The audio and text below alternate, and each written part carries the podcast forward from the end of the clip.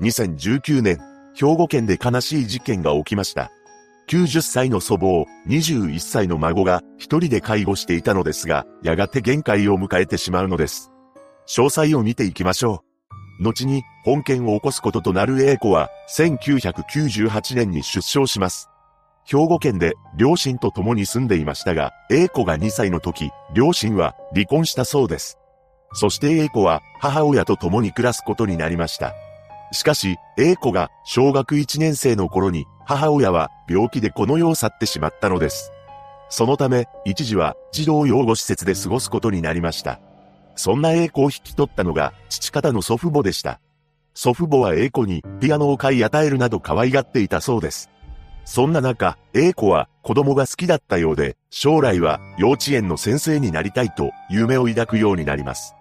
これを聞いた祖母は、孫である A 子の夢を応援してくれたらしく、A 子もそんなおばあちゃんが大好きでした。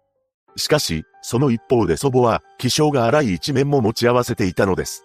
というのも、祖母は A 子にたびたび暴言を言い放っていたらしいのです。誰が引き取ったと思うねん。あんたは借金ばかり作った母親から生まれたんや。私は迷惑かけられた。このように優しい反面、イライラするととんでもない言葉をぶちまけていた祖母ですが、A 子が祖父母と暮らすようになってから2年後、悲しい出来事が起こってしまいます。それは祖父が他界してしまったことでした。これにより A 子は祖母と二人で暮らすようになってしまったのです。そんな中でも成長していく A 子は、中学生になると精神のバランスを崩すようになりました。どうやら、睡眠薬を大量に飲んでしまい、何度も救急車で運ばれることもあったそうなのです。この状況を重く見た医師は、次のアドバイスをしたと言います。祖母と同居しない方がいい。この言葉からもわかるように、A 子にとって祖母は精神的に負担になっていたと思われます。それから A 子は、おばに引き取られ、そこで暮らすようになりました。おばの家には短大時代まで身を寄せることになるのですが、ここではなぜか許可をもらわないと遊びにすら行けなかったようで、また、おばの子供の面倒を見るために学校を早退したり、部活を休むこともよくあったと言います。そんな状況でも A 子は昔からの夢だった幼稚園教諭になるため、短大へ進学し、無事に幼稚園で働くことが決まったのです。この時には睡眠薬の服用もしなくなっており、精神的にも安定していました。しかし、A 子が幼稚園で働くことが決まったのもつかの間、祖母が自宅の前の坂道で転び、入院してしまったのです。その病院で祖母は、アルツハイマー型認知症と診断され、要介護4と認定されています。要介護4とは、自分で身の回りのことができなくなることで、1日の大半を介護が必要な状態のことを指します。自宅に戻った祖母は、認知症の症状も顕著に現れ始めました。祖母は靴を履かずに深夜にうろついたり、近所の家のインターホンを鳴らして歩き回ってしまいます。これに対し、徒歩5分以内に住む親族たちの間で話し合いが行われました。それは、祖母の子供たち3人であり、A 子にとっては父親、おじ、おばです。そこで出た結論として、おばあちゃんを一人で家に置いておくのは危ない、ということでまとまったそうです。ただ、誰が祖母を介護するのか、なかなか決まりません。A 子の父親は手足が痺れる病気であり、おじは神戸市内で清掃会社を営んでいたようで、仕事が忙しく、おばには小さい子供がいました。そしておばは A 子に対し、口を開きます。おばあちゃんに学費を出してもらったんや。あんたが介護するのが当然やろ。この言葉を聞いた A 子も心の中で次のように思いました。おばさんは子供がいる。家庭がある。お父さんは病気。おじさんも忙しい。おばあちゃんには昔からお世話になっていたし、私しかいない。こうして幼稚園教諭として働き始めて、まだ1ヶ月の A 子が祖母の介護を担うことになったのです。当時の A 子は21歳でした。そして7年ぶりに祖母との同居が始まったわけですが、ここから彼女にとって目まぐるしい日々が幕を開けるのです。まず、祖母は平日の日中、D サービスに通っていました。デイサービスとは通常介護と言われるもので、食事や入浴、機能訓練などが受けられるものなのですが、夜や土日は付きっきりで祖母の介護を行う必要がありました。そして A 子は毎日、幼稚園の仕事を終えた後、慣れない仕事を持ち帰って作業をしながらも、祖母に夕食を食べさせています。また、1時間から2時間おきにトイレに連れて行き、排泄をすれば、シャワーを浴びせていました。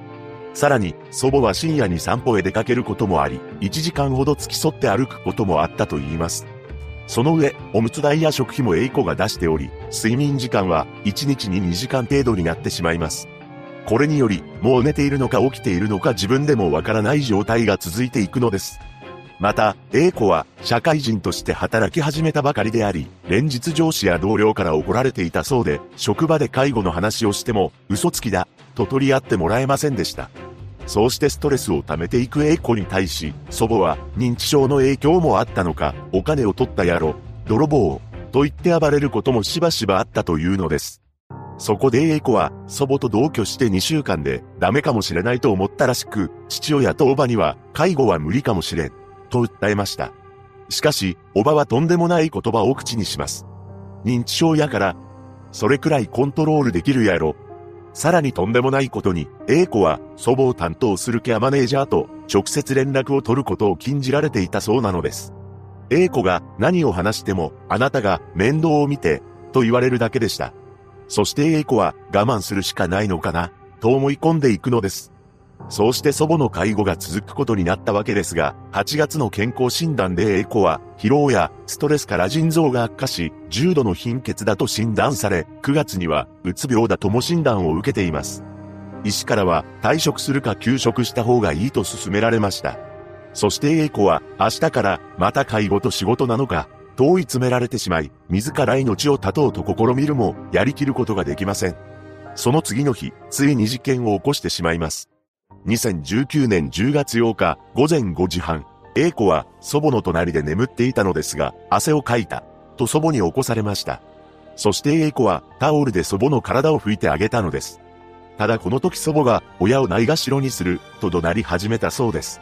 孫である自分と娘のことを混同していたのかもしれませんが、A 子はこれに耐えながらタオルを温め直して介護に努めました。しかし、認知症の症状がある祖母は、A 子に対し、あんたがおるから生きていても楽しくない、と呟いたそうなのです。この言葉に A 子は、ごめんね、ごめんね、となだめますが、祖母が罵倒をやめることはありませんでした。もう黙って。そう思った A 子は気づくと、祖母の体をベッドに押し倒していました。この時 A 子は、今までやってきたことが全否定された気がしたと言います。そしてこの手にはフェイスタオルが握られていたのですが、それを両手で祖母の口に押し込んでしまいます。その途中、このままでは祖母の命を奪うことになるかもしれないと思ったと言います。ただ、これまでずっと介護に耐えてきた彼女は、それでもいい、と思ってしまったのです。それからしばらくして、おばあちゃんを手にかけてしまいましたと、自ら110番したそうです。その後の裁判で A 子は、介護で寝られず、限界だった、と証言しています。また、検察側の証人としておばが出廷し、介護は家族みんなで頑張った、と話したそうです。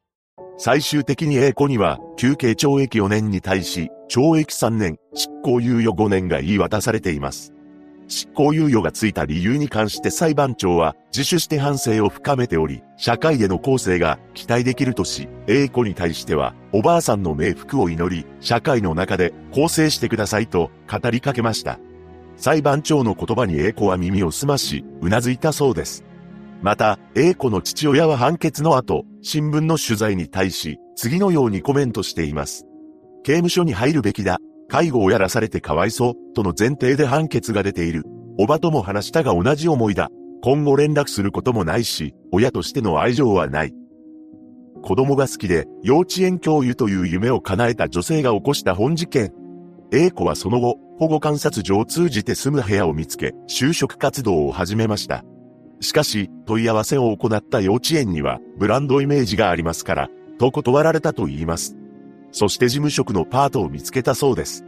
2019年介護が必要な方は全国に約669万人いるそうで、2000年度から比べると約2.6倍に増えています。被害者のご冥福をお祈りします。